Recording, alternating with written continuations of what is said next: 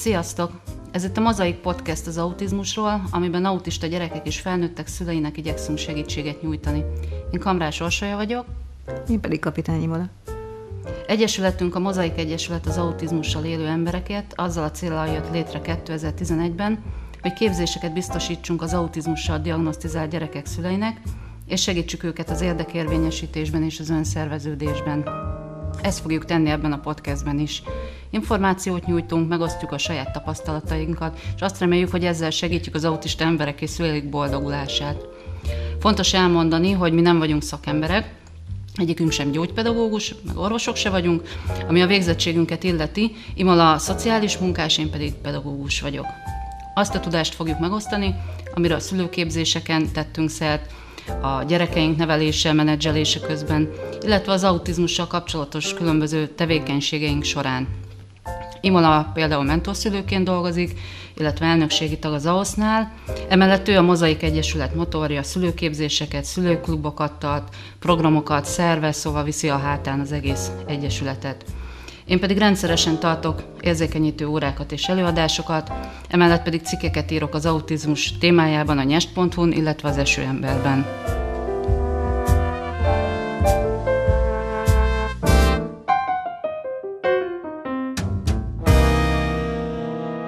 Mai adás témája az autizmus diagnózis, ennek hatásai, következményei, illetve az első teendők. Te milyen tapasztalatokról tudsz ezzel kapcsolatban beszámolni?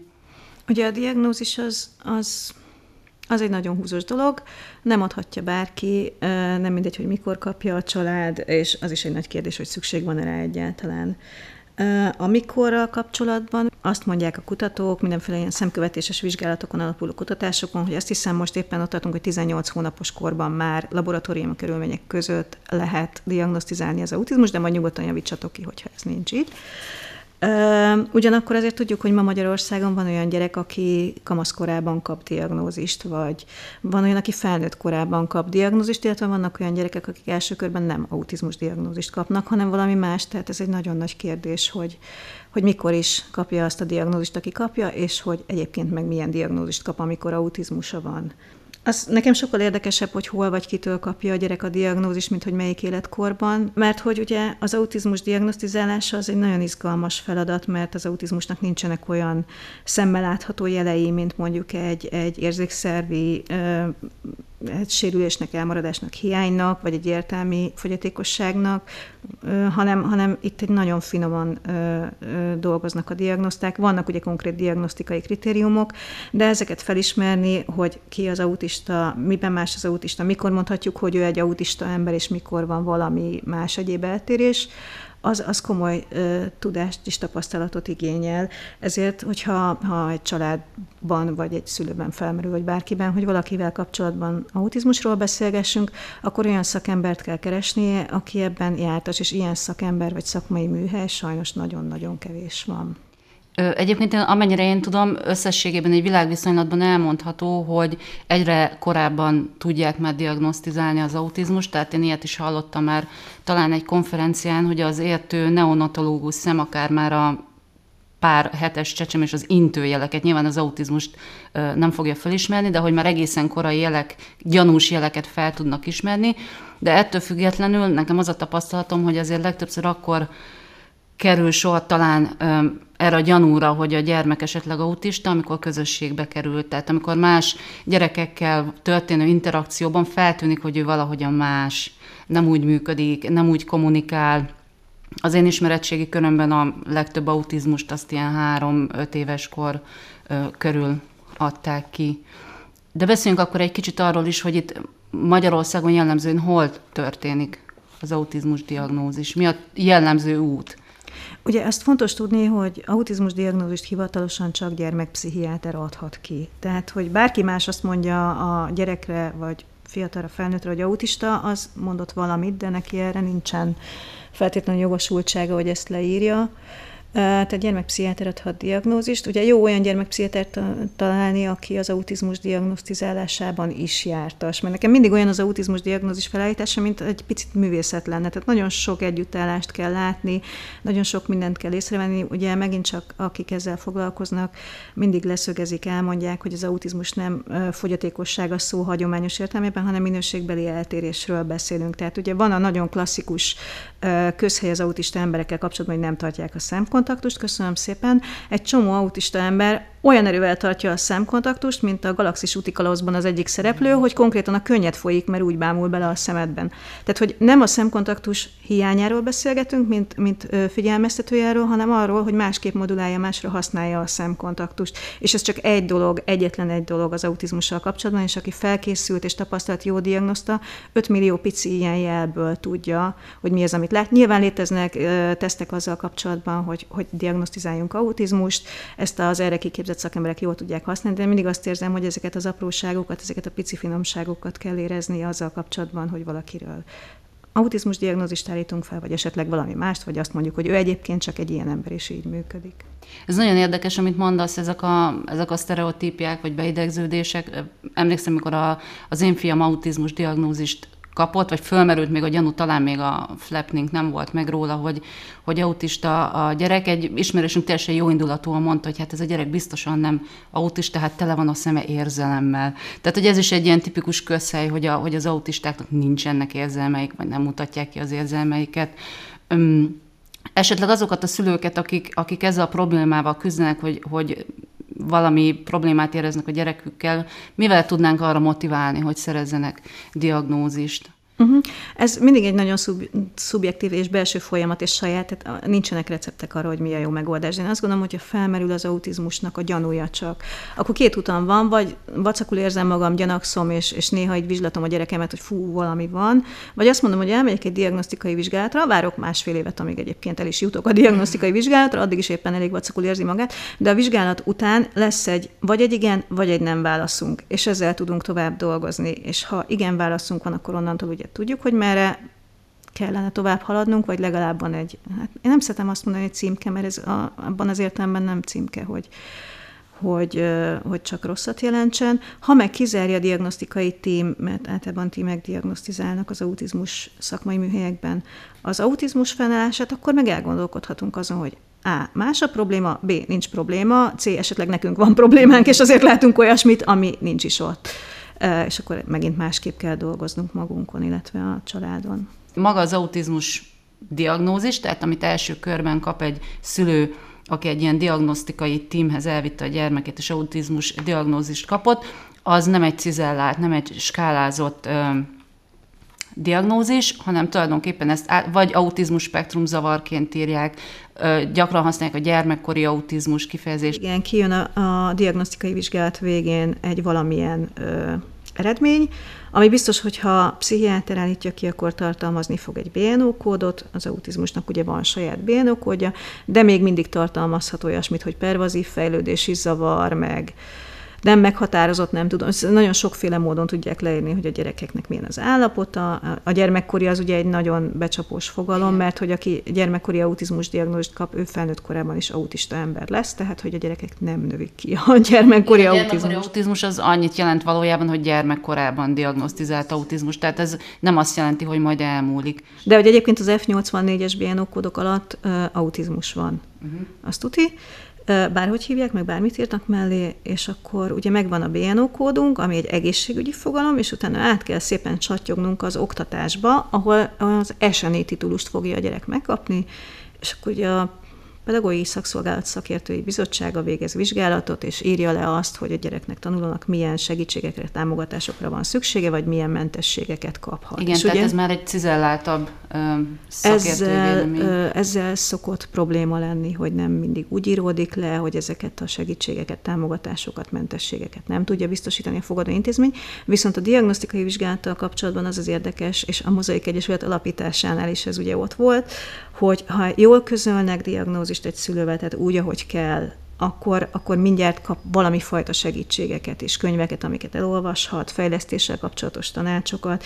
Ezzel kapcsolatban az én saját tapasztalatom az nagyon jó. Tehát a Petya ugye úgy kapott diagnózist, hogy először megvizsgálták, másnap visszamentünk gyerek nélkül, és ott azonnal, ahol diagnosztizálták őt, szerintem nevesíthetjük Budapesti Korai Fejlesztő Központ, ott azonnal fejlesztési lehetőségeket is ajánlottak, mert a szülőkben, amikor a gyerekükkel kapcsolatban diagnózist kapnak, nagyon erősen mozog, vagy legalábbis sok szülőben a tenni akarás. Tehát persze van egy sok, van egy, egy rettenetes ijedelem, hogy akkor most hogy lesz tovább, és ez teljesen természetes, és így van jól, nagyon sokféle reakció, de hogyha azt mondják, hogy jó, igen, a gyereknek autizmusa van, de jövő héttől el tudjuk kezdeni az ő fejlesztését, akkor már is sinem van a szülő, nem otthon rákcsálja a körmét egyedül, hogy most akkor mit csináljon, hanem már is segítségeket kap. Tehát az, a, a diagnózis tartalma az egy dolog, az autizmus megjelenés az egy dolog, és hogy hogyan segítjük a családot ennek az egésznek a menedzselésében, az pedig egy másik dolog. Igen, esetleg érdemes pászóban azt is elmondani, aki még nem járt ilyen helyen, hogy, hogy hogyan zajlik egy, egy ilyen vizsgálat. Ahogyan említetted, ezt tímek végzik, tehát jellemzően ott van egy, egy gyermekpszichológus, ott van egy, egy gyermekpszichiáter, aki maga, aki kiadja a diagnózist. Ugye ez tulajdonképpen nincsen nagyon erősen vizsgálat jellege, itt életkortól függően, mondjuk egy kisebb gyereknél egy óvodai környezethez nagyon hasonló teremben különböző szituációkat teremtenek, játékokkal próbálják a gyereket um, aktivizálni, vannak ugye ilyen um, skálázható tesztfeladatok is, de hogy ennek azért nincs ilyen szószoros értelmében ilyen nagyon szigorú vizsgálat jellege, viszont az értő szem a gyereknek az interakcióiból, reakcióiból azért elég jó, elég nagy biztonsággal ki tudja adni a diagnózist. Ezt talán nem túlzás kijelenteni, hogy vannak azért téves diagnózisok a mai napig, de egyre ritkábbak. Tehát azért most már elég, elég stabilan meg tudják azt állapítani, hogy a, hogy a gyermek autista-e vagy nem. Mit tudunk kezdeni azzal a azzal az ellenérve, vagy kifogással, hogy, hogy a gyerek stigmatizált lesz, ha autizmus diagnózist kap. Ugye ez ott merül föl kérdésként, ahol, ahol az adott gyerek egyébként elég jól elműködik a hétköznapi életben, tehát nincsenek ilyen nagyon ö, szembeszökő problémái, ott miért fontos mégis kiadni a diagnózist, ha fontos? Bocsánat, én visszaszaladnék egy pillanatra még a diagnosztikai témhez, mert hogy gyógypedagógusok is nagyon sokszor mhm. vannak a diagnosztikai témben, és ezt azért érzem fontosnak elmondani, mert hogy az autizmusról nagyon sokféleképpen gondolkodhatunk. Gondolkodhatunk úgy, hogy pszichológus, pszichiáter, orvosi eset, egészségügy, illetve gondolkodhatunk úgy, hogy egy eltérő fejlődésmenet, akit fejlesztünk, tanítunk, és a, a képességei maximumára felhozunk, mm. akkor viszont ez nevelés, fejlesztés, pedagógia. És ugye autista emberek nagyon sokszor leírták mondták, elmondták, hogy őket nem kell gyógyítani. Tehát köszönjük szépen, ők ilyenek és így vannak, és ha úgy gondolkodunk az autizmusról, mint az emberi sokféleségnek az egyik megjelenése, akkor én is azt gondolom, hogy az autista embereket nem elsősorban orvosi kategóriákba kell besorolnunk. Bocsát, nagyon messze mentem a diagnosztikától, csak szerintem nagyon fontos, hogy hogy gondolkodunk erről. Hogy amennyire én tudom, nem is minden országban van, a, tehát nem, van olyan ország, ahol gyógypedagógus is kiadhatja például a diagnózist, tehát nem is mindenhol ugyanaz a törvényi szabályozása ennek. Nálunk Magyarországon speciál gyermekpszichiáter adja ki a diagnózis, de ez nem mindenhol van így. Csak én tényleg fontosnak érzem, hogy ne csak orvosi kategóriákban gondolkodjunk az autista emberekkel kapcsolatban. Nyilván szükségük van esetenként egészségügyből elérhető szolgáltatásokra is, de alapvetően nagyon szeretem, amikor az autizmus például eltérő fejlődésként diagnosztizálják. Mm. Tehát ez, ez nem egy olyan értelemben nem fogyatékosság, hogy csak kevés van, hogy csak hiány van.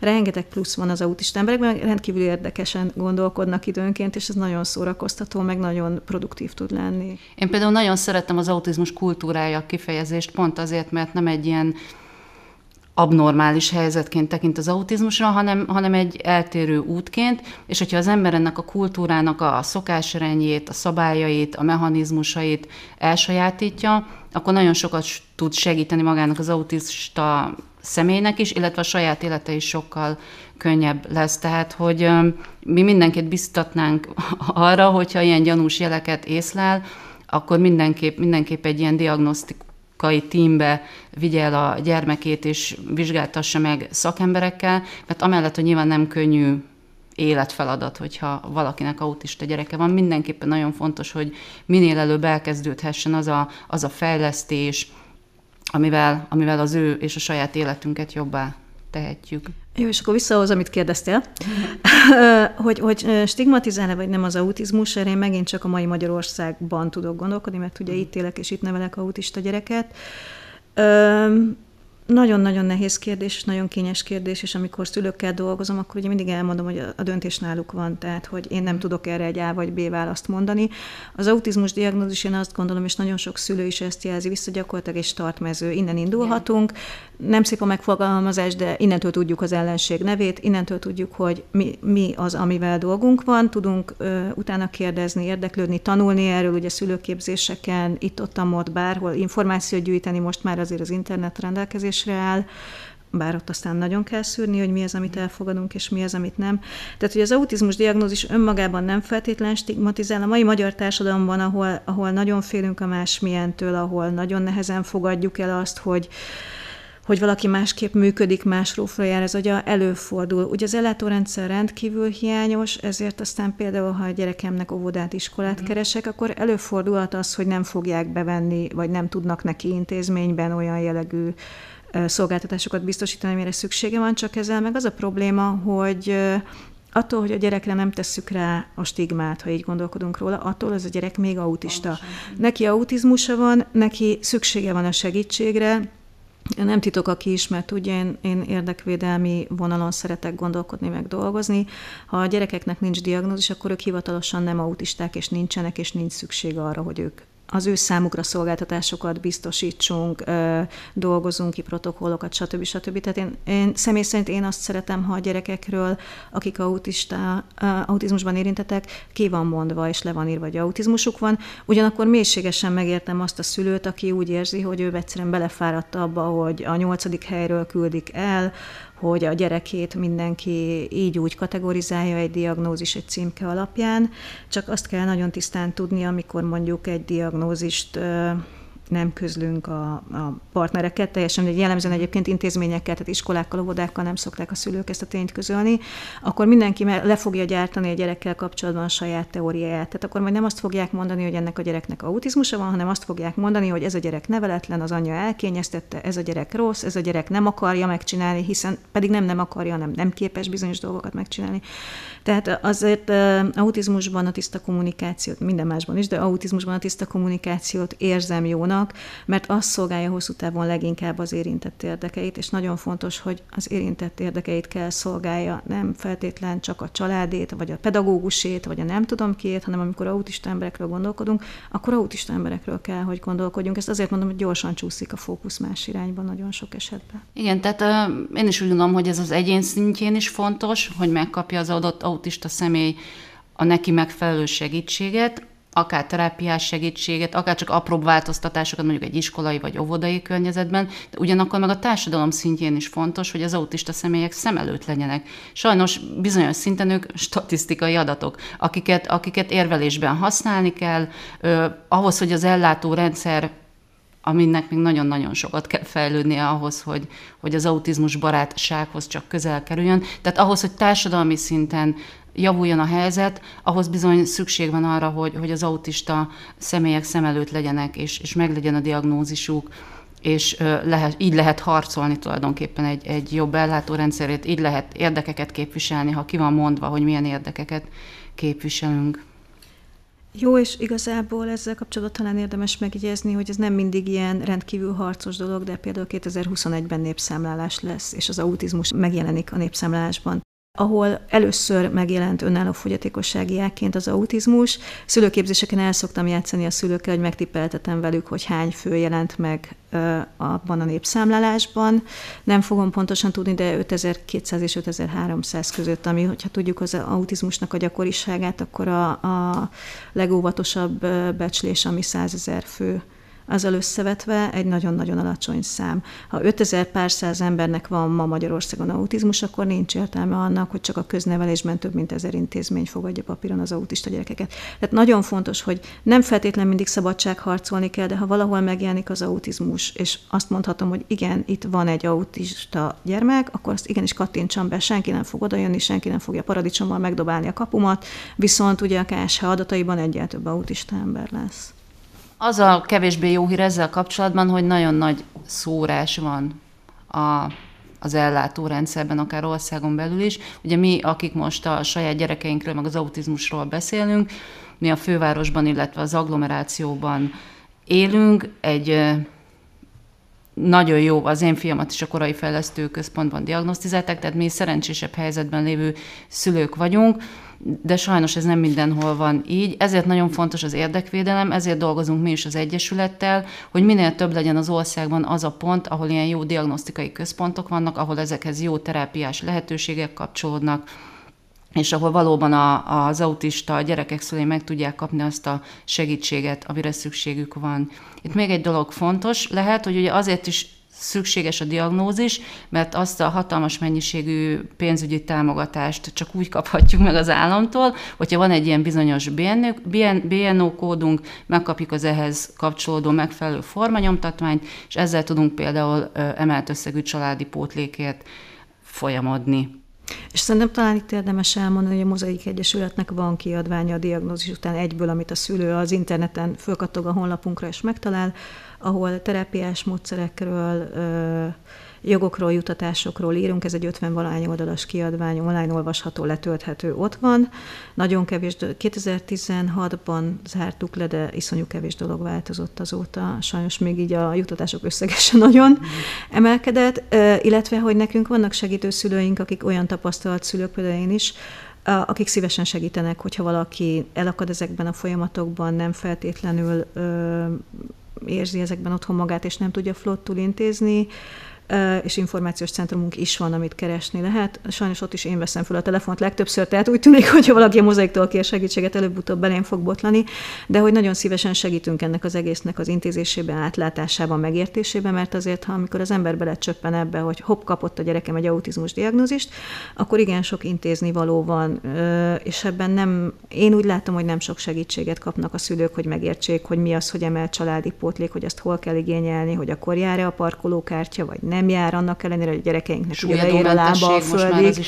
Igen, tehát hogy, hogy ezekben azért jó, ha van olyan tapasztalt segítő, akár mentorszülő, akár segítőszülő, akár bárki, akihez fordulni lehet, és ezeket a kapcsolatokat érdemes keresgélni. Tehát tudom, nagyon nehéz, amikor diagnózist kap valaki a gyerekére vonatkozóan, és nagyon összezutjanós, és sokan e, ezzel kapcsolatban bezárkóznak, és, és egyedül próbálnak megoldani minden, de hogy tökre nem muszáj egyedül csinálni ezt az egészet. Tehát vannak jó szándékú szülőt, tapasztaltabb szülők, meg szervezetek, akik szívesen segítenek ebben.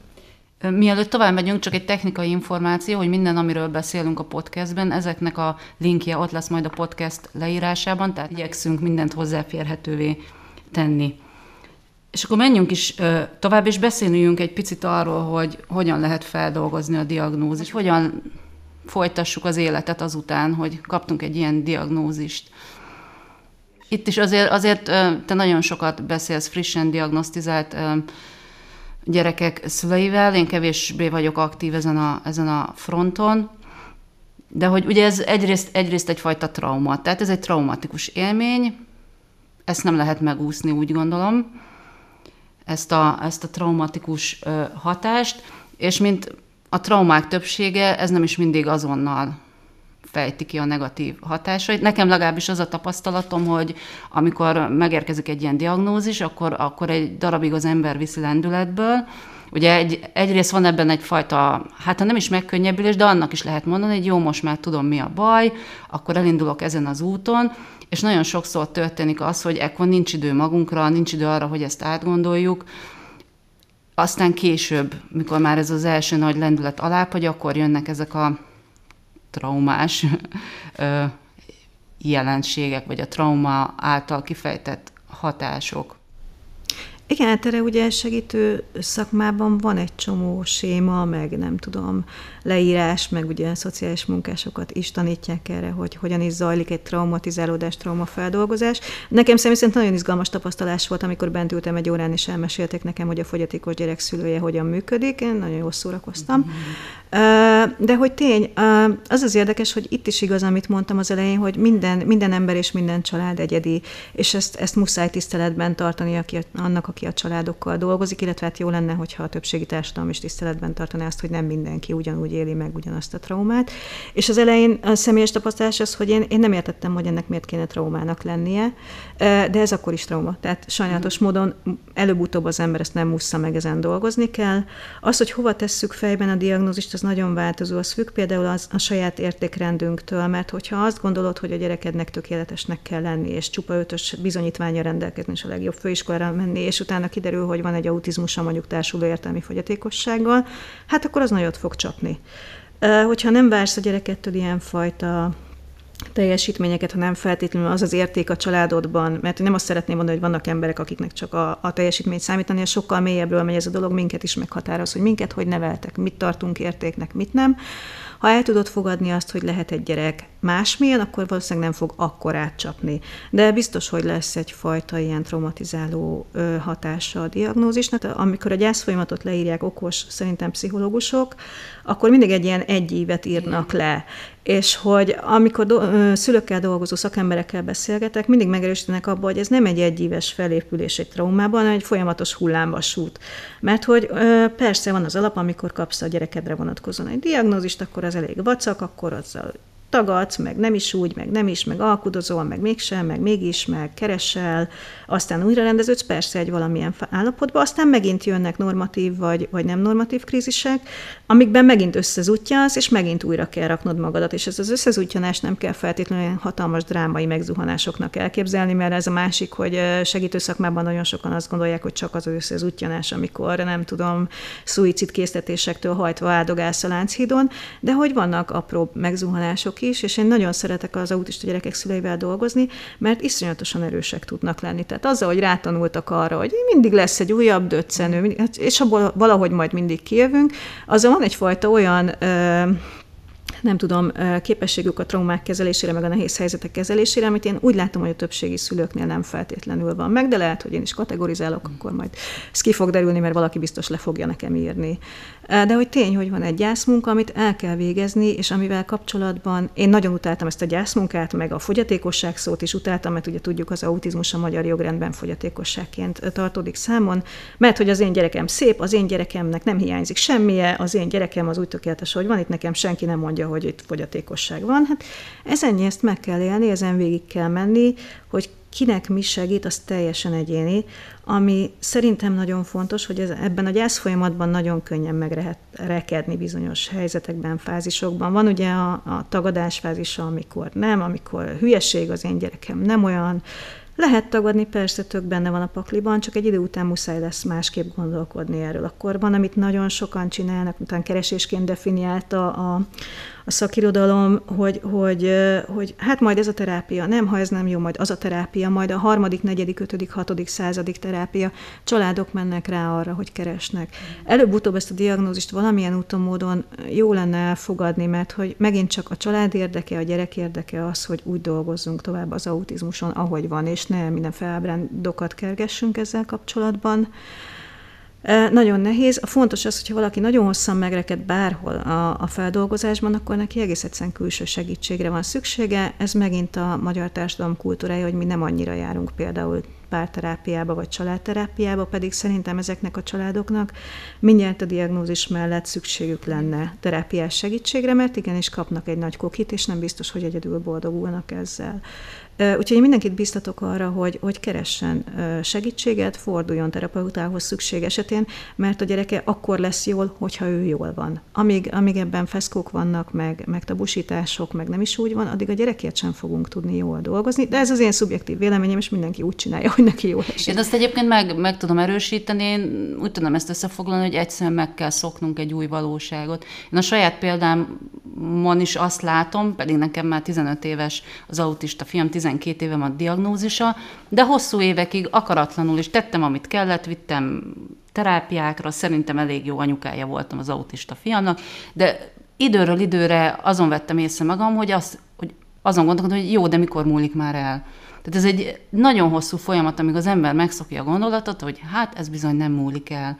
Viszont amikor ez megtörténik, akkor, akkor onnan el lehet indulni tényleg egy előre mutató irányban. Az nagyon fontos, hogy, hogy, hogy nem szabad túl szigorúnak lenni magával senkinek. Minél előbb megszokja az ember ezt az új valóságot, annál hamarabb el tud ezzel kezdeni dolgozni, és annál hamarabb kinyílik egy csomó olyan lehetőség, és ennek a podcastnek célja is, hogy ezekről is beszéljünk, hogy mennyi bármilyen furcsa hangzik, pozitív hozadéka lehet az autizmusnak. Tehát, hogy ez, ez nem úgy tűnik, hogy kapunk egy diagnózist, és akkor onnantól kezdve egy síralomvölgy az életünk, hanem egy csomó tök jó dolog történik. Én személy szerint egy nagyon nagy önismereti és önfejlődési útnak is látom az autizmust. És nagyon sok türelemre van szükség, nagyon nagy részt magunkkal szemben is. Ezt szokjuk meg ezt a gondolatot, hogy az autizmus nem egy gyógyítható állapot, bárki bármit mond, öm, nincsen olyan, vagy nem nagyon láttunk még olyat, hogy autizmusból kihoztak autizmussal diagnosztizált gyerekeket, és a másik nagy nehézség ebben, hogy nem bejósolható hogy milyen lesz a jövő. Tehát van egy három éves autizmussal diagnosztizált gyermekünk, vagy egy négy éves autizmussal diagnosztizált gyermekünk, nem lehet azt mondani, hogy le, nem lesz az, hogy leül velünk egy doktornő, és elmondja, hogy hát majd ez, meg ez, meg ez várható ebben, meg ebben az életkorban, ide tud majd eljutni, hanem ez, ez sajnos teljesen teljesen kiszámíthatatlan, és ez, és ez egy nagy nehézség. Tehát valóban egy rajtkockánk van, egy startkockánk van, ahonnan elindulhatunk, vannak olyan jellegzetességek, amikkel könnyebbé tehetjük az utunkat, de hogy az hova fog vezetni, az, az sajnos nem lehet megmondani egy autizmus ö, diagnózisnál. Ettől is nehéz ez a dolog. Igen, illetve a jövőkép hiánya, vagy a bejósolhatóság hiánya az, az olyan érdekes, mert ugye a normál fejlődésmenetű gyerekünknél, ha van nekünk ilyenünk, ott is vágyik az ember egyfajta biztonságra. Tehát ott is eltervezett, hogy majd iskolába megy, meg, és autista gyereknél egyszerűen ezt nem fogod tudni megcsinálni, mert ember tervez, ő meg végez, de hogy mindig vannak, vannak olyan dolgok, amiknek így nagyon lehet örülni, és ha egy picit át tudjuk tenni a fókuszt arról, hogy hosszú távon tervezünk, ami iszonyatosan nagyon nehéz, arra, hogy, hogy oké, annak örüljünk, ami most van, és lássuk meg azokat az apró lépéseket, amikben ő, ő fejlődött, amiben ő ügyesebb lett, akkor azért ez az élet nagyon komfortos, meg nagyon sok örömet tud tartogatni, csak át kell tenni megint egy picit a fókuszt máshova. És úgy gondolom az is nagyon fontos, hogy a nem autista családtagokra is figyeljünk oda. Tehát ez is egy nehézsége az autizmusnak, hogy akkora figyelmet és energiát igényel egy autizmussal élő gyerek vagy felnőtt, hogy nagyon-nagyon nehéz sokszor odafigyelni az egyébként tök jól elműködő neurotipikus gyerekünkre, pedig én úgy gondolom, hogy legalább akkora figyelemre van nekik is szükségünk, és nekem az is egy tapasztalatom, hogy minél úgymond problémamentesebb egy gyerek, minél kevésbé jelentkeznek intenzíven a szükségletei, annál jobban oda kell, oda kell figyelni. Tehát arra is biztatnánk mindenkit, hogy, hogy amennyire csak lehet a neurotipikus családtagjaikat, gyerekeiket, férjüket, feleségüket, hozzátartozóikat is részesítsék ugyanakkor a figyelemben. És egyébként az autista gyereknevelésének egy nagyon jelentős szelete az, hogy lehetővé tegyem azt, hogy a nem autista családtagjaimmal foglalkozzam. Tehát ez, ez kicsit meg is kétszerezi a, a nehézségeket, de nagyon-nagyon fontos, hogy,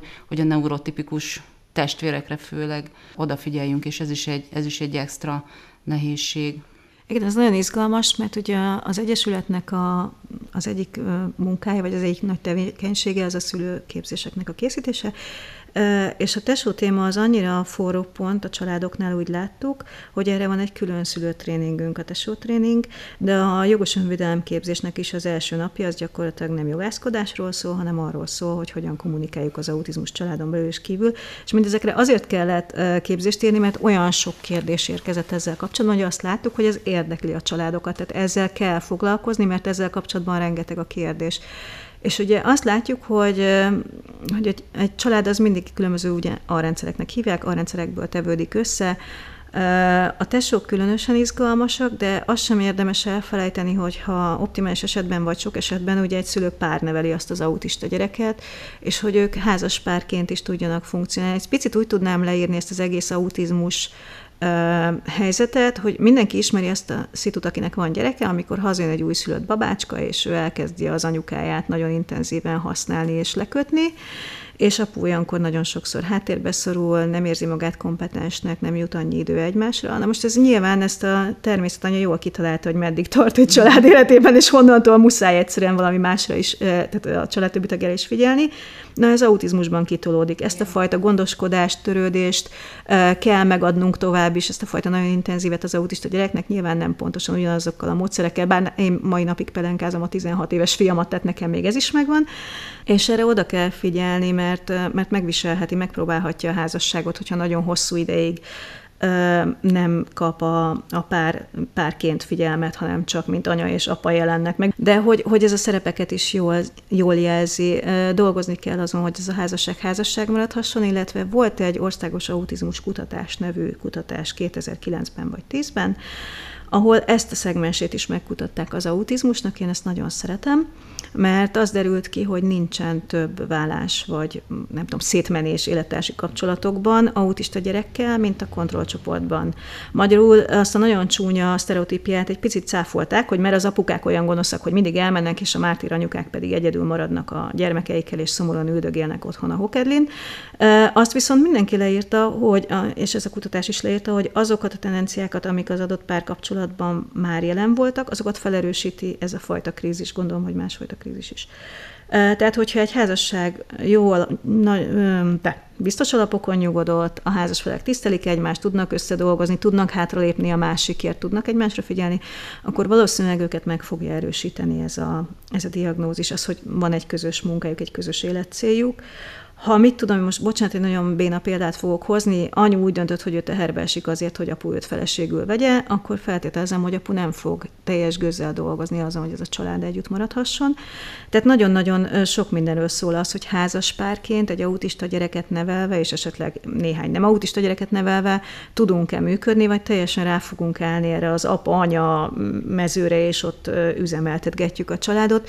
Megint csak minden család egyedi, és lehet, hogy van, akit nem zavar, hogy csak apa és anya szerepben léteznek, és akkor igen, jönnek a tesók, akik nagyon izgalmasak, nagyon érdekesek,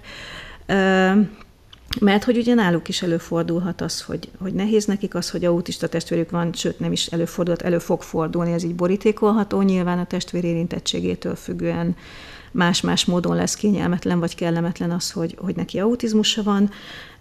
Ebben ugye nekem is van tapasztalatom. Én írtam erről újságcikket, meg a tesóhoz egészen sokat dolgoztam a testvérkérdéssel kapcsolatban, és az jött ki, hogy, hogy ami ugye gáz, az, hogyha tabusítjuk ezt az egészet. Tehát ha nem beszélünk róla, nem lehet, ha nagyon szeretem, amikor a szülők úgy fogalmaznak, hogy az én gyerekem is az. Tehát így nem nevezzük néven az autizmust, hanem be pedagógusoktól is hallottam, már Petire is mondták, hogy de hát ő nem az. És ilyen mindig is felémlik a horrorfilmből a bohóc, tehát hogy az, nem. Ezt, ezt a dolgot úgy hívják, hogy autizmus, van neve, szeretjük vagy nem szeretjük, de az az, az egy másik történet. De hogy a tesókkal is dolgozni kell, itt az a nehéz, hogy ugye kétféle nem van a szülőkben, vagy az, hogy túl sokat kap a, az autista gyerek, és a másik tesó elhanyagolódik, vagy hogy az autista gyerek hanyagolódik el, és a másik tesó kerül előtérbe, de hogy meg lehet ezt úgy csinálni, hogy jó legyen, csak az összes gyereket a helyén kell kezelni. Tehát, hogyha early bird képzés, amiből aztán az egész mozaik egyesület alakult, ott láttuk, hogy, hogy egy család azon van elszomorodva, vagy ők nem tudnak elmenni Disneylandbe, mert az autista gyerekük őket ebben akadályozza, és nekik az a családi boldogság, ha ők együtt elmennek Disneylandbe. Tudomásul kell venni, hogy az autista gyerekem nem akkor boldog, ha elcibálom Disneylandbe, és addig pörgetem a nem tudom min, amíg kidobja a tacsot, hanem ő akkor boldog, ha a fotelbe ülhet otthon, és nem tudom, zizgetheti az újságpapírt. És akkor őt nem rángatom el Disneyland. De ha a másik gyerekem meg attól boldog, hogy elmehet Disneylandbe, akkor megtalálom az utat és a módot, hogy elvigyem Disneylandbe, és őt meg aztán addig pörgetem, amíg neki jól esik. És ezt lemenedzselni viszont nagyon nehéz, hogy ugye mindenki azt kapja, kinek, kinek szükséglete és igénye szerint, ami boldoggá teszi. És ugye ehhez kell az, hogy szakítsunk olyan időt, amikor ha nem autista gyerekünkkel vagyunk, és akkor az legyen az övé, és akkor ott letétjük szépen az albetűs szót. Tehát ha ő nem akar beszélgetni erről, akkor nem kell. Személy szerint én például nem veszek föl munkatelefont, ha a Pannival van csajos napunk, akkor nincs autizmus, akkor mi vagyunk. Ha ő erről akar beszélgetni, mert hogy ezek a furmányos testvérek azt is tudják, hogy ha jó a családi légkör, és nem tabusítottunk, és a szülők jól állnak ebben, hogy elkezdenek erről beszélgetni. Akkor meg ugye szépen nyíltan az ő megértési szintjén erről elbeszélgetünk, és nagyon fontos, hogy mi a testvéreknek a szerepe, tehát hogy mi szülők mit várunk el tőlük. Mert pár generációval ezelőtt még állítólag én divat volt, vagy nem tudom, bevette eljárás volt, hogy akkor szülünk egy másikat, aki majd gondozza. Szerintem ez horror, tehát ez tiszta horror. És vannak ilyen történetek, ugye mind a ketten ismerünk igen, igen, igen. érintett testvéreket, akiknél az volt a jelző, hogy szeretned kell igen, ez, az ez autista borzasztó. testvéreden. Tehát ez a legrosszabb, amit tehetünk. Igen, igen. Tehát, hogy, hogy a, a testvért soha nem emelhetjük szülővé a testvérnek, nem az a dolga, hogy ápoljon, gondozzon, nem az a dolga, hogy döntsön, főleg nem kicsi korában, hanem ő hadd maradjon meg testvérnek. És ezzel megint lehet vitatkozgatni, és ha valaki akar, akkor boldogan, akár itt a kockába, egy kávé mellett beszélgethetünk erről, de hogy, hogy én azt gondolom, hogy a testvéreknek nem szabad szülői szerepet adni. És akkor ez praktikusan úgy néz ki, hogy amikor a gyerek arról kérdez, hogy de neki felnőtt korában együtt kell lakni a testvérrel, akkor szépen elmondjuk, hogy szerintünk nem mert ezek a kérdések szembe fognak jönni legkorábban, legkésőbb kamaszkorban tudja, hogy elő fognak jönni. Kiskorban másképp mutatják a gyerekek azt, hogy, hogy hogy nekik gondjuk van, nagyon-nagyon érdemes figyelni rájuk, és én őszintén szóval én nem hiszek a nagy beszélgetésben, amikor leírunk, hogy kedves gyermekem, ugye tudod, hogy a testvérednek autizmusa van, és akkor még kicsit így leírjuk az autizmust, és elmondjuk, hogy egyébként ezért őt szeretni kell, és neki mindent szabad, mert ez pedig a másik, hogy tesótréningen szokott előjönni, hogy vannak bizonyos szabályok, amiket be kell tartani, akkor is, ha autista vagy. És ez például ilyen szabályok, hogy nem szeded el a tesót kajáját, nem töröd el a játékait, nem járkálsz be a szobájába. Nem menthetjük fel az autista gyereket ennek, e, ezeknek a szabályoknak a betartásáról. Nagyon nagy meló megtanítani, és ezeket a szabályokat betartatni, de semmi esetre sem károsodhatnak ezek a szabályok. Tehát, hogy egyébként a későbbi felnőttkori beválásnál is muszáj, hogy, hogy ezeket az alapvető szabályokat ismerje, és ezekkel a szabályokkal, ezekkel a, a, az ilyen mérföldkövekkel védeni tudjuk az egészséges testvért, és mind a két gyereket a saját helyén kezelni. Igen, ugye a, a legszerencsésebb helyzet az, amikor el tud menni egy ilyen testvércsoportba, egy testvérterápiára a neurotipikus testvér. Hát ez sajnos nagyon ritka. Nekünk volt ilyen mázlink, hogy hogy az egészséges gyermekem járt ilyen tesócsoportba. Nagyon jó volt, tehát ez kifejezetten egy pszichoterápiás, autista gyerekek testvéreinek szóló foglalkozás volt, és nagyon, ez egy művészetterápiás csoport volt itt Budapesten. Sajnos nagyon ritkák az ilyen alkalmak, de keressük, ha van ilyen, illetve hogyha elég erősnek érezzük magunkat, akkor lehet keresni minket a Mozaik Egyesületben, és segítünk ilyen testvércsoportokat szervezni ott, ahol van rá igény.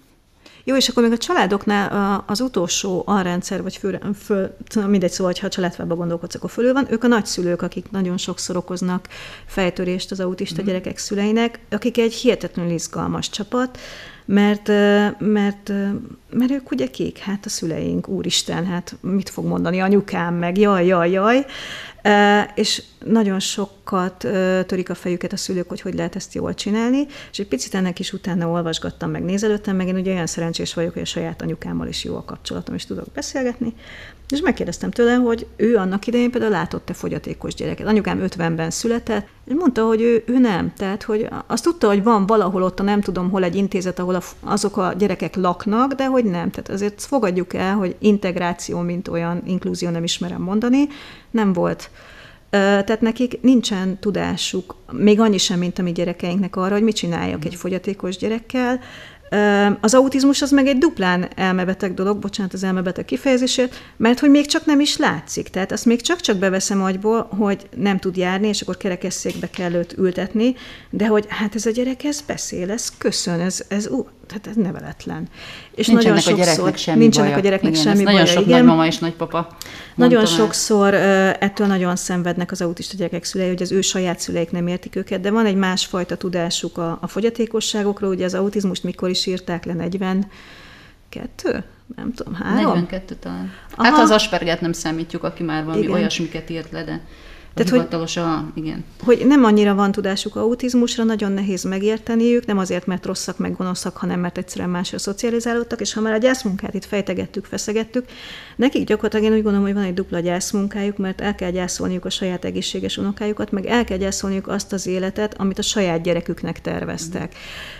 És ha egy családban mondjuk még a kommunikáció alapból nem az igazi, akkor ezt nagyon nehéz úgy lebonyolítani, hogy senki ne sérüljön. És akkor a szülőknek vannak ilyen nagyon vicces stratégiái, vicces idézőjelben, hogy nem mondják meg, meg meg a nagyszülők meg nem hiszik el, és akkor ebből én iszonyat családi nyűgölődések tudnak kialakulni, ami hát nyilván mindenkinek nagyon kellemetlen, és a szülők tesótréningeken nagyon jó kis stratégiákat hoztak, mert mondta egy anyuka, hogy náluk nagyon erős érték a, a, a tudás, a szaktudás, tehát ott mindenki doktor, még a, nem tudom, a kutya is ledoktorált kétszer, és hiába mondta az anyuka az ő saját anyukájának, tehát a nagymamának, hogy itt a gyereknek autizmusa van, ez így nem ment át. Jól működő srác volt, tehát hogy nem voltak ilyen nagyon markáns jelek, de hát azért ne, neveletlen volt idézőjelben, meg nem tudom.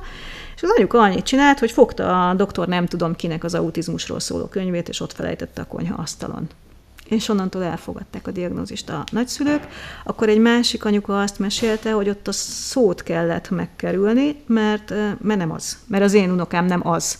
És eljutottak oda, hogy jó, akkor nem az a gyerek, de itt vannak ezek a kártyák, és ha fölrakod a falra, akkor sokkal jobban fog működni. És a szó nélkül a nagymama remekül elműködött vakációk alatt a gyerekkel, csak nem lehetett kimondani az a betűs szót. Úgyhogy a, a család, ezeket csak azért mesélem, mert a családok kialakítják a saját megoldásaikat, és nagyon szenzitíven, és nagyon, nagyon a sajátjaikat.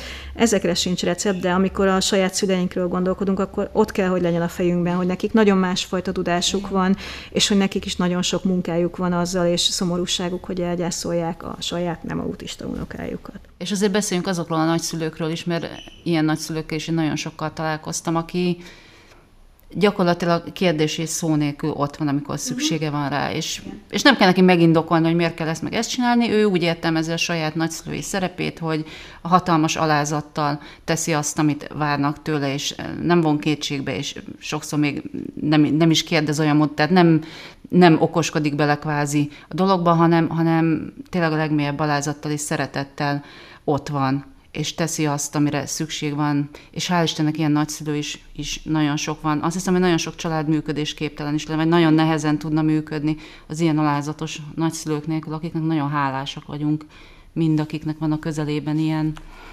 Némileg már picit át is vezettünk a következő témához, hogy hogyan kommunikáljuk az autizmust a külvilág felé. Ez is egy csomó vicces és kevésbé vicces történet forrása. Igen, erről mindig szoktak viták lenni, hogy az autizmust kell kommunikálni, vagy mit kell kommunikálni ezzel kapcsolatban mert nem biztos, hogy mindenkinek el kell mhm. mondani, hogy az én gyerekem azért repked a kezével, mert neki autizmusa van, mert hogy nem biztos, hogy ez az információ bárkinek bár, bármire elég lesz. Tehát, hogy vagy beindít egy jó kis sztereotípiát fejbe, és megkérdezi, hogy akkor a gyerek miben zseni, Igen. amit én imádok. Igen, nekem is ez a kedvenc. Vagy, vagy nem tudom, fokhagymát lobál felénk, és visítva elrohan az ellenkező irányba, mert azt gondolja, hogy minden autista ember azonnal felrobban. Tehát, hogy nem biztos, hogy ez a jó információ, helyzetfüggő. Én azt gondolom, hogy itt az lett a kulcs, hogy figyeljünk a környezetünkre, tehát hogy, hogy ez egyébként nehéz, nehéz az autizmussal kapcsolatban is, hogy, hogy a szemüvegünket egy kicsit legalább húzzuk le az orrunkon, és hogy nézzünk úgy is körül a világban, hogy, hogy, hogy ezt az autizmus ködöt picit levesszük a szemünk elől, és így próbáljunk odafigyelni a környezetre, és fölmenni azt, hogy szüksége van-e információra, mennyi információra van szüksége. Ha információra van szüksége, akkor adjunk információt, viszont ha nem, akkor tényleg nem kell előttünk vinni ilyen zászlóként, hogy autista gyereket nevelő szülő vagyok, és váljatok ketté, és sajnáljatok, vagy tiszteljetek, vagy, vagy ilyesmi. Ez sajnos nagyon sokszor a, a stigma az egyfajta ilyen, hát nem is tudom, ilyen jelvényé válik, vagy, vagy nem tudom. Pedig attól, hogy valakinek autista gyereke van, ez nem érdem, ez nem átok, attól még senki nem lett jobb ember, hogy autista gyereke lett, meg rosszabb se. Ez egy dolog, amivel együtt kell élni, és ez csak úgy megy szerintem, hogyha, hogyha odafigyelünk a körülöttünk ö, lévőre. Hát meg az autista emberkére is odafigyelünk, mert ugye nagyon nagy divat például pólót adni a gyerekre, amire rá van írva, hogy mit tudom, azért viselkedek így, mert autista vagyok, és akkor mindenki nagyon boldog. De hogy kérdés, hogy ez azért inkább már kamaszkorba kerül, de hogy szeretné az érintett, hogy róla ezt az mhm. információt megosszuk, mert ha ő nem szeretné, akkor nem biztos, hogy nekünk ezt így ki kell kiabálni a világba. Tehát, hogy megint az autista emberre figyeljünk oda először, vagy hogyha ő nagyon vacakul van egy kellemetlen helyzetben, akkor nem biztos, hogy még 15 perc érdekvédelmet kibírt. Tehát akkor lehet, hogy sajnos ki kell, ott kell hagynunk a szituációt, és el kell mennünk belőle, bármennyire is szeretnénk a gonosz néninek, aki gyermek gyereknevelési tanácsokkal lát el minket hosszan kifejteni, hogy miért is bunkó. ha a gyerek ezt már nem bírja, akkor sajnos ott kell hagyjuk a nénit edukálatlanul parlagon, de, de ez van. Igazából a külvilág az egy nagyon tág fogalom, tehát hogy, hogy kivel, hogyan kommunikálunk. Nézzük egy teljesen hétköznapi helyzetet, elmenjünk vásárolni a gyerek. Nekem velem ez megtörtént, tehát tudok mondani, megyünk a Lidl-ben, a szokásos útvonalon a Csikos Chips felé, és a, a gyermek éppen rosszabb kedvében van, és a pakoló árufeltöltőt szolidan háton harapja. Tehát hogy mit, mit, mit kezdünk egy ilyen helyzettel? Ki mit kezd egy ilyen helyzettel? Hát mert ugye tudom, optimális hogy esetben nem alakul ki egy ilyen helyzet, tehát ha elkerülhető, itt nyilván én is ludas vagyok, de mondjuk nem volt semmi előjele annak, hogy a gyerek rossz hangulatban kelt, de nyilván, ha lehet, akkor, akkor kerüljük el az ilyen helyzeteket. Tehát az is gyakori hiba, hogy fog összeszorítva próbáljuk az életünket továbbvinni úgy, ahogyan addig ment, mert mi erősek vagyunk, és mit nekünk autizmus, és valamiféle önértékelési kérdést csinálunk abból, hogy minél kevésbé um, csorbítsuk az életünket ilyenekkel, hogy a gyerekkel vásárolunk be. De talán az első, első az, hogyha, hogyha elkerül, ha tudjuk, hogy egy szituáció stresszes, akkor próbáljuk meg elkerülni. Tehát ha tudjuk, hogy a gyerek nem szeret helyeken lenni, akkor próbáljuk meg elkerülni. De mondjuk vegyük azt a helyzetet, hogy nem elkerülhető, és mert busszal kell menni, és valami balhé van a buszon.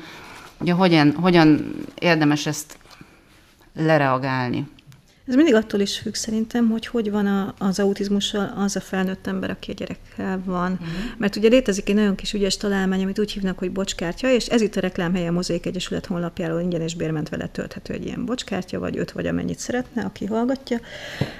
De hogy ez egy nagyon picike kártya, és rá van írva valami, nem emlékszem már pontosan a szöveget. Tudom, hogy én ahhoz ragaszkodtam, hogy ne legyen bocskártya, tehát mi nem kérünk bocsánatot az autizmusért, de hogy le van írva, hogy ezt a furcsa viselkedést autizmus okozza, kérjük segítsen azzal, hogy megértő és türelmes. Tehát egy ilyen nagyon strikt válasz arra, hogy amit a külső szemlélő lát, az mitől van.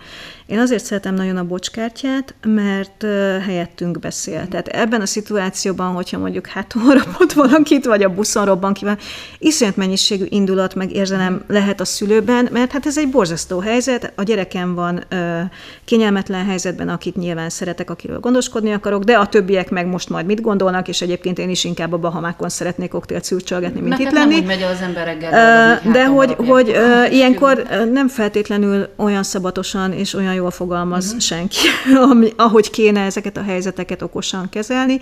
A bocskártya helyettünk ezt megcsinálja, Két dolog a bocskártyával kapcsolatban, hogy nem hülye biztos, tehát hogy kiosztod, és lesz olyan, aki nem azt reagálja, amit te szeretnél, nem tudsz vele mit csinálni. Tehát mindig lesznek olyan uh, külső szemlélők, akik nem értik ezt, mert vagy nem képesek rá, vagy mert nem akarják, vagy nem tudom, az ő fejükkel nem szívesen gondolkodom.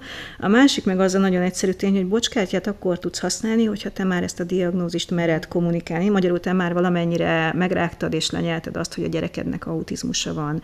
És igen, maximálisan egyetértek abban, hogy én ezeket a helyzeteket szeretem elkerülni, de hogy van, amikor elkerülhetetlenek. A másik az, hogy elvileg az én gyerekem, vagy a te gyereked, vagy nem haraphat hátba senkit. Tehát, hogy vannak olyan szabályok megint csak, amit joggal vár el a külvilág, hogy tartsunk be, de hogy ezek a gyerekek időnként ezek a, ezeket a szabályokat nem tudják, és tudomásul kell venni, hogy ők így jelzik, hogy nekik most egyébként baromi Igen. rossz, és nem érzik jól magukat ebben a szituációban, de miután nem tudja szépen szofisztikáltan elmondani, hogy édes anyám, szeretnék kimenni, mert a pékség baromi büdös, és már mindjárt hányok, hátba fog valakit harapni. Ezt csak azért mondom, mert hogyha ha fordítasz egyet a nézőponton, és tudsz az érintett fejével gondolkodni, akkor mindjárt nem olyan rettenetes ez az egész, és mindjárt nem az lesz a cél, hogy ne a, az árus lehetőleg ne, ne harapjon vissza, hanem az, hogy a srácot mielőbb kimenekítsd abból a helyzetből, amiben neki valószínűleg annyira rossz, hogy már harap miatta. Ez nem tudom, mennyire érthető. Egyébként ez azért befejezem a történetet, tehát ez, ez úgy zajlott, egyrészt ismertek minket ott, tehát hogy tudták, hogy a Marci olyan, amilyen, meg sokat jártunk oda. Ezt viszonylag könnyen tudtam kezelni, mert elmondtam, hogy bocsánat, a gyerek autista, és nem akart bántani, és ez egy viszonylag enyhe incidens volt, tehát nem izé egy hatalmas húscafattal a szájában engedte el a, gyerek, hanem ez inkább egy ilyen jelzésértékű ö, dolog volt. A másik tapasztalatom ezzel kapcsolatban kapcsolódik ahhoz, amit te is mondasz, hogy, hogy én úgy veszem észre, hogy egy ilyen kiélezett helyzetben, amikor mondjuk egy ilyen klasszikus meltdown van, amikor egyszerűen a gyerek úgy alakul, hogy a lovak közé dob, dobja a gyeplőt, és tényleg egy ilyen nagyon intenzív és nem elkerülhető helyzet van. Én azt hiszem hogy nagyon, akkor nagyon sokszor a környezet az rám is reagál. Tehát, hogy a, ahogy a, egyrészt nézi, hogy mi ez a gyerek, mit csinál, mi van itt, ugyanakkor engem is figyel, és a, azt látja rajtam, hogy ez, ez nekem kvázi nem kínos, tehát hogy, hogy én a szituációt próbálom kezelni, és, és, és nem a gyereket, és én ura vagyok a helyzetnek, akkor sokkal jobban viseli a környezet. Nyilván mindig lesznek bunkó megjegyzések, tehát szokjuk meg ezt a gondolatot, hogy el fog hangzani, ha meg lehetne nevelni ezt a gyereket, én akkor szoktam jó indulatan segítséget kérni gyógypedagógiai szempontból, adjon már tanácsot akkor az autista gyerek megneveléséhez, ha ennyire karakteres véleménye van, de ezeken én úgy gondolom, hogy érdemes, érdemes túllépni, és nem nagyon rosszul esnek ezek a helyzetek. Tehát ez is például a trauma feldolgozásának egy, egy hosszú-hosszú folyamata. Tehát az hosszú évekbe beletelik, amíg az ember egy szolid zenbuddhista mosolyjal ezen tovább tud lépni, de, de meg kell próbálni ezekbe nem beleragadni. Annál is inkább, hogy azért beszélünk arról is, hogy nagyon sok pozitív ö, élményt is ér az ember egészen váratlan helyeken, és, és ö, tényleg nagyon, nagyon jó leső élményeket is tud szerezni az ember ilyen szituációkban. Igen, illetve szerintem arról beszélgettünk az előbb, hogy ugye elkerülni a helyzeteket, nem belemenni helyzetekbe, ez elvezethet egyébként oda, ezt én eljátszottam, tehát nagyon jól tudom, a család szépen elszeparálja magát. Tehát, uh-huh. hogy mhm. inkább nem megy boltba, mert ott baj lehet, inkább nem megy az állatkertbe, mert ez ott baj lehet, inkább nem megy máshol, uh-huh. mert ott baj lehet. Ebben autizmusban nagyon sokszor az egyensúlyt kellene uh-huh. megtalálnunk, és nagyon nehéz megtalálni, és aztán billenünk és újra keresni kell, hogy ezekben a szitukban nagyon könnyű belecsúszni, hogy, hogy hát inkább nem megyek sehova. A gyereknek se jó, a szülőnek se jó, észrevétlen. Igazából itt olyan jó lenne, ha ilyenkor a környezet venné észre, hogy ez a család már nagyon bezárt, és egy picit piszkálgatnák őket, és megkérdeznék, hogy de nincs kedvetek mégis, de nem tudom. Ez nem várható el a rokonoktól, barátoktól, illetve még a diagnózisnál lehetett volna erről beszélgetni, hogy nagyon sokban számít az, hogy hogyan tud a család ezzel a diagnózissal élni abban nagyon sokat számít az, hogy milyen kapcsolati hálója van. Ha mhm. kiterjedt baráti köre van, elkötelezett barátai vannak, akik vállalják, hogy segítenek, hogy ott vannak, hogy beszélgetni lehet, nagyon sokszor nem kell nagy extra, csak valaki hallgasson végig. Na szóval, hogyha jó lenne, ha ilyenkor a környezet reagálna és észrevenni, hogy ez a család nincs jól, ez a szülő nincs jól. Nem elvárható, de tök jó lenne. Illetve hát a család se baj, ha időnként egy picit önreflektív, és, és észreveszi, hogy már réges-régen nem csak védelmet biztosít saját magának és a gyerekének, hanem már kizárta magát egy csomó mindenből. Ez megint olyasmi, ami szerintem ilyen össztársadalmi dolog, tehát nem feltétlenül a családnak egyedül kell rájönni, hogy hú, én már megint marha rosszul vagyok, mert két hete nem mentem ki a gyerekkel csak sétálni, mert nem fogja észrevenni, mert azon parázik, hogy ott az, az oké, a sétálat nem. De erre semmi. is igaz egyébként, hogy minél többet tud maga a szülő is az autizmusról, minél többet ö, próbál kezdeni valamit ezzel a kérdéssel, annál magabiztosabb lesz, és például annál magabiztosabban tudja felmérni egy adott szituációról, hogy abból most lesz-e probléma, vagy nem. Ez most egy divatos szó, ez a komfortzóna, de azért az autista családok életében is ö, igaz az, hogy bár itt nagyon nagy hullámhegyek és hullámvölgyek lehetnek, de hogy amikor lehet, amikor éppen a gyerek jól fejlődik, amikor éppen jobban alakulnak a dolgok, akkor, akkor igenis próbálni ö, kitolni a határokat. Nálunk is vannak, vannak olyan hetek, hónapok, amikor tényleg az van, hogy a boltba sem megyek a gyerekem, mert tudom, hogy rossz paszban van, és utána vannak, vannak időszakok, amit éppen meséltem, hogy, hogy kisimult arccal mentem az okmányirodába, és különösebb gond nélkül. Tehát, hogy az lényeg, hogy folyamatosan figyelni kell az adott helyzetet, a gyereket, a többi ö, családtagot, és hogy ez egy, ez egy nagyon-nagyon dinamikus folyamat. Ez, ez, szerintem ezt is fontos tudatosítani, hogy ez nem egy ilyen, egy ilyen vakvágány a semmibe, ahol amin szomorú arccal ballagunk végig, hanem, hanem ez egy folyamatosan alakuló, hol jobb, hol rosszabb folyamat, aminek nem tudjuk, hogy mi lesz a vége, de azt biztosan tudjuk, hogy akármi is lesz, az jobb lesz akkor, hogyha mi minél több ismeretet szerzünk az autizmusról, minél jobban képezzük magunkat ezzel kapcsolatban, minél inkább próbálunk ezzel aktívan együtt élni, és nem pedig csak, csak elviselni. És ez egyébként igaz a gyermekre is, hogy azt nem lehet tudni, hogy milyen felnőtt lesz, de az biztosan tudható, hogyha fejlesztő foglalkozásokat kap, ha megkapja megfelelő segítséget, akkor sokkal többet érhet el, mint ha ezt nem kapja. Hát, hogyha egyszerűen csak nem zárod be. Igen. Tehát, hogy időről időre megkapja azt a fajt, kap annyi új ingert, amennyit ő be tud fogadni. Nekem még az jutott eszembe, hogy ezzel kapcsolatban, mármint hogy a gyerek mit bír, meg mit nem bír, ha olyan szerencsés valaki, hogy jó pedagógusai vagy mhm. szakemberek vannak a gyerek, mert érdemes rájuk hagyatkozni. Én teljesen leakadtam, amikor a, a fiamat a tanárai osztálykirándulás, ugye ő, ő speciális iskolába járt, tehát az osztály az azt hiszem 6-7 gyerek volt akkoriban, elmentek a Velencei tóra vonattal. Uh-huh. Hát én a büdös életben nem mennék el a Petivel, mert nem mernék a Velencei tóra uh-huh. vonattal, és a Petya tök jól viselkedett, jól érezte magát, stb. stb. 57-szer átszáfolt az én összes félelmemre, pedig jó sok van, és gyakorlatilag folyamatosan a, a tanárai mutatták meg nekünk, hogy a Peti velük milyen szituációkban tud részt venni. Aztán egyébként ők nagyon jó tükör arra is, hogyha a Petinek az állapota romlik, tehát hogyha ők szólnak, hogy valami rosszat látnak, arra figyelni kell. Tehát megint az, hogy nem kell ilyen, ilyen magányos szamurájként harcolászni ebben az autizmus dologban, hanem hogyha van egy jó segítőnk, vagy több, akkor őket használjuk, mert ők nagyon jó tükrök tudnak lenni. Igen, én csak, hogy mondjak egy pozitív történetet is, mert ez nekem misszióm, hogy, hogy a pozitív történeteket is mondjam. Nekünk is volt olyan szituáció, hogy hát egy óvatlan pillanatban a kisebb volt a, a, a Marci, hát egy méretesebb szivacs darabot feldugott az orrába. De én ezt nem láttam. Csak hát mindenféle ilyen elég intenzív felső légúti tünetei voltak, és az iskolában jutott eszébe az egyik gyógypedagógusnak, hogy hát akkor volt utoljára ilyen, mikor Y-ka feldugott valamit az orrába.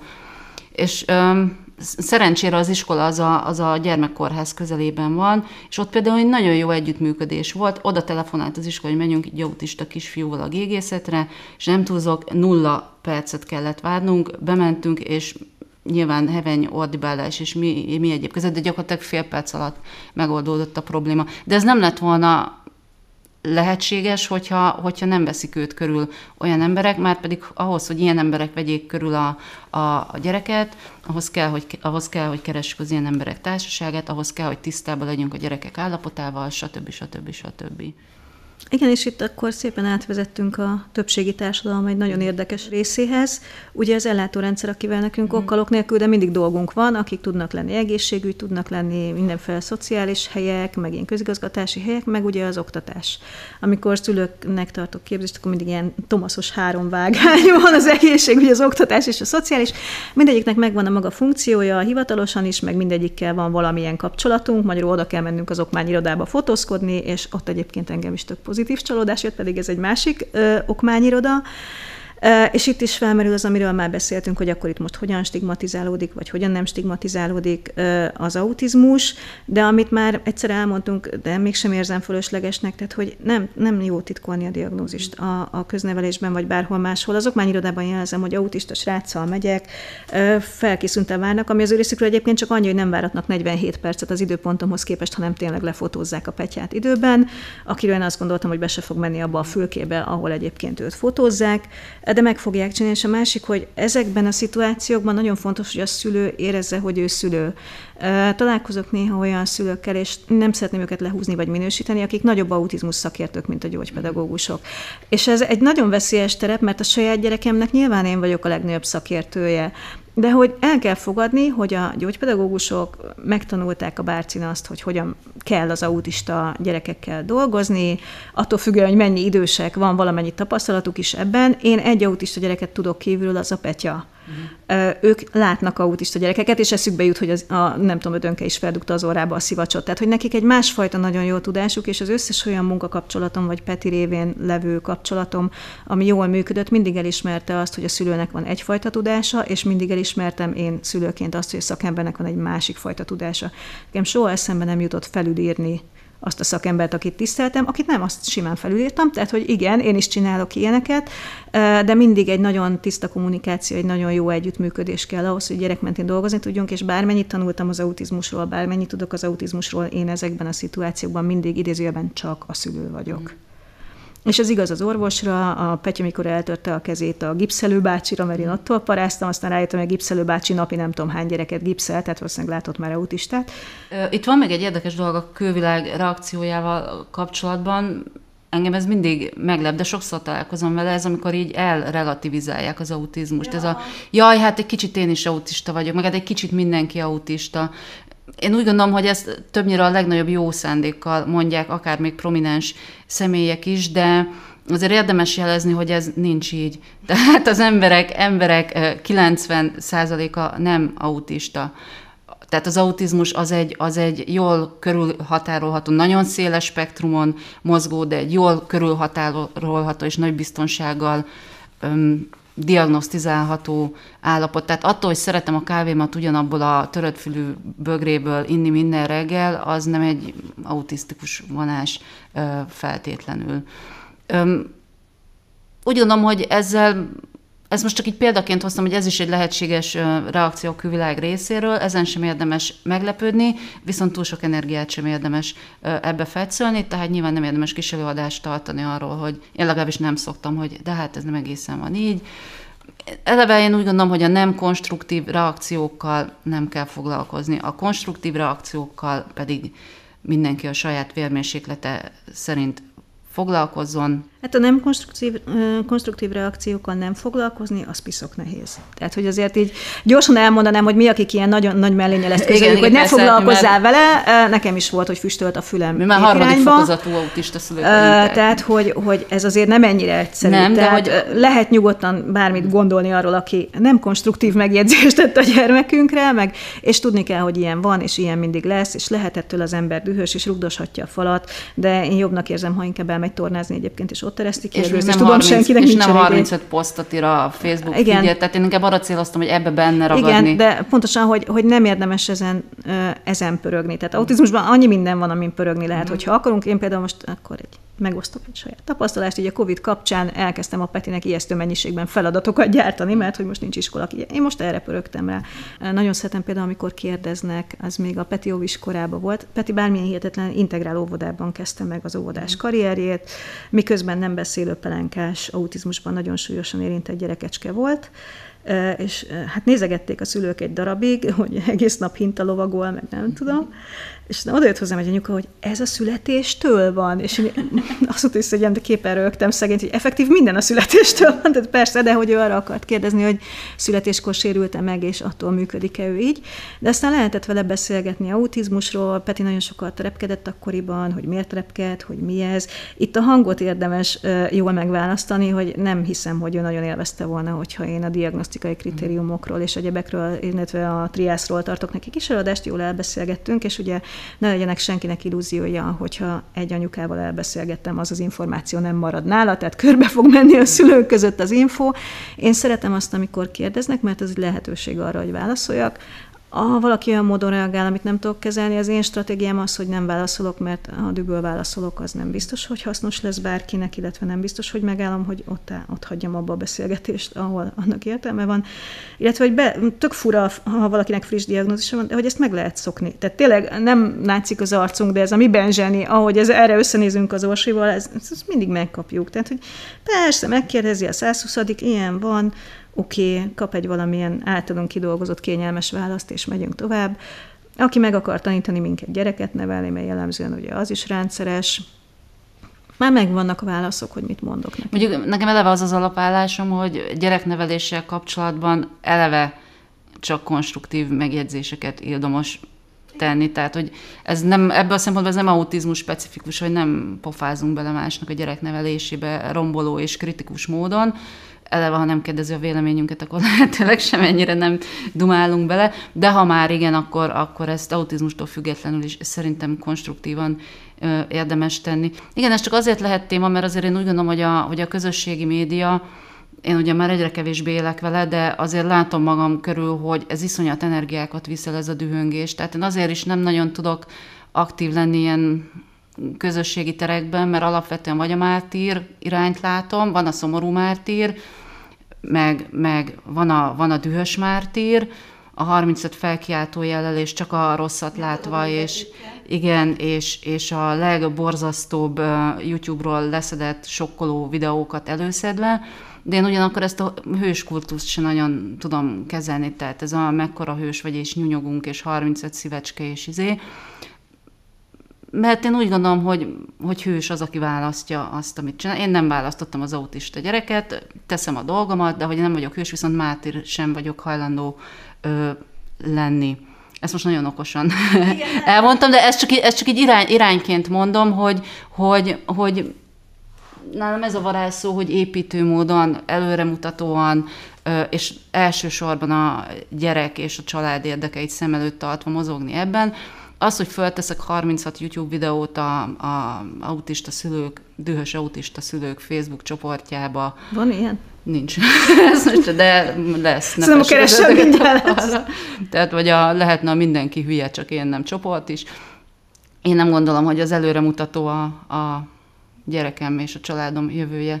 Igen, de ugye te is tudod, hogy ez arról szól, hogy ventilálni kell valahol, tehát hogy miután nem nagyon értenek meg, dühös vagy, valahol ki kell Az tenni. idő nem mindegy, hogy, nap, hogy a rendelkezésedre álló ébren töltött mondjuk Igen. 16 órából két órán át ventilálsz a Facebookon, vagy mondjuk a Facebook ilyen szempontból nagyon jó, mert azonnal meg fog erősíteni. Ó, tényleg, ú, izé, nekem is, és akkor én még egy nagyobb horosztorival. Nem erre akartam kihegyezni, hanem hogy arra, ahol, ahol ennek terepe lehet, és ahol mégis építő, megblokkolni lehet, megkezelni lehet, azok a szülőklubok. Uh-huh. Uh, nagyon Igen, szeretem a, a helyi közösségeket, másban is, tehát nem csak autizmusban. Én nagyon hiszek abba, hogy ha, helyi közösségek épülnek, összefognak, egymásra figyelnek, akár csak most a Covid alatt az időseinkkel, ahogy foglalkoztunk, vagy nem foglalkoztunk, hogy a szomszéd Tibi bácsi kijön a házból, vagy meghalt két nap napja. Tehát, hogy nem kell megint csak autizmusban gondolkodnunk, vagy a mi édes szomszédunk, aki minden évben áthoz két kiló szőlőt, és odaadja a Petinek, sose nekem, mindig a Petinek, tehát hogy nem értem, mindegy, nagyon cuki.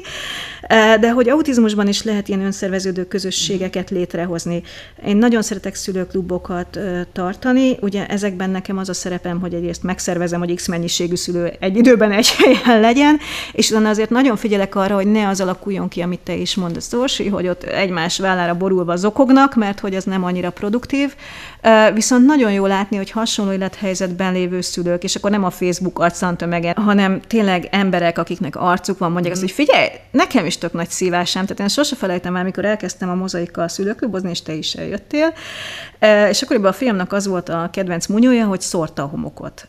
És Kína nálunk a játszótéren, nyilván minden anyukának meg volt a vélemény. Kisfiú, nem szabad szórni a homokot, belemegy az ödönke szemébe. Ó, az ödönke szemébe, mindjárt én megyek bele négy kézláb, de hogy, hogy nem. És akkor elmentünk a korai szülőklubba, és ott mindenkinek ilyen gyereke volt. És nem kellett elmagyarázni, hogy figyelj, ne bocs, de a Peti azért szórja a homokot, mert, izé, izé, mert mindenkinek ilyen gyereke volt, és a többi nem autista gyerek, meg autista gyerek testvére volt, és ők is értették, hogy miért szórja a Peti a homokot. Nyilván igyekeztünk, hogy senkinek ne vakuljon meg a gyereke, de hogy nem kellett ez a magyarázkodós, nem tudom mi. Ebből csak azt szeretném kihozni, hogy a sorstás közösségeknek nagyon nagy ereje van, és hogyha nem a Facebookon ventilálsz, és ott hörögsz, és nem tudom, teszel fel idióta videókat, hanem igazi emberekkel beszéled meg azt, hogy neked most mi a nehéz, az sokkal egészségesebb, sokkal többet épít rajtad, meg egyébként a másikon is, és lesznek barátaid. Jó, ez is veszélyes, mert egy idő után azt veszed észre, hogy csak olyan barátaid vannak, akinek autista gyereke van. Húha, gondolkodjunk, elépjünk hátra kettőt, de hogy legalább emberi kapcsolatok lesznek, le, legalább lesz egy olyan közeg, ahol simán eldumálhatjátok. Ja, hogy nekem is mindig azt mondják, hogy mi Benjamin, persze, izé, hülye lapozzuk le, és beszélgessünk másról.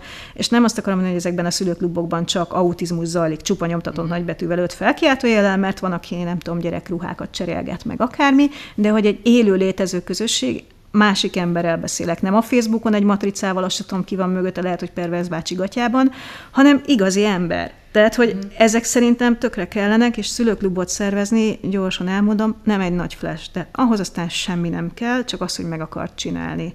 Közösségi média van, tehát most már tényleg nem olyan nehéz, mint annak idején, amikor én kezdtem.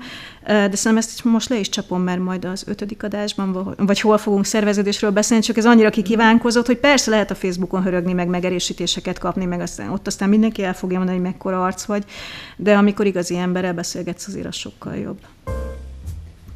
Ez volt a Bazaik Podcast az autizmusról első adása. A következő adásban sorra vesszük majd a diagnózist követő legfontosabb teendőket, a gyerekek és a szülők számára elérhető terápiákat és tréningeket. Beszélünk majd arról is, hogy ezek miért hasznosak, mit várhatunk tőlük, és mit nem. Az említett források linkjét és egyéb információkat megtaláljátok a leírásban. A Mozaik Egyesület honlapján ezt az adást szöveges átirat formájában is olvashatjátok majd. A Mozaik Podcast az autizmusról az Emberi Erőforrások Minisztériuma és a Nemzeti Fogyatékosságügyi és Szociálpolitikai Központ közhasznú non-profit Kft. támogatásával valósul meg a Szülő 2020 pályázat keretében. Ha kérdésetek, javaslatotok, hozzáfűzni valótok van, írjatok üzenetet a Mozaik Egyesület Facebook oldalára, kommenteljetek az adás linkje alá, vagy írjatok e-mailt a mozaik1 kukac gmail.com címre. Hallgassatok minket legközelebb is, ne felejtjétek, az autizmus nem csak egy diagnózis, hanem kaland is. Sziasztok!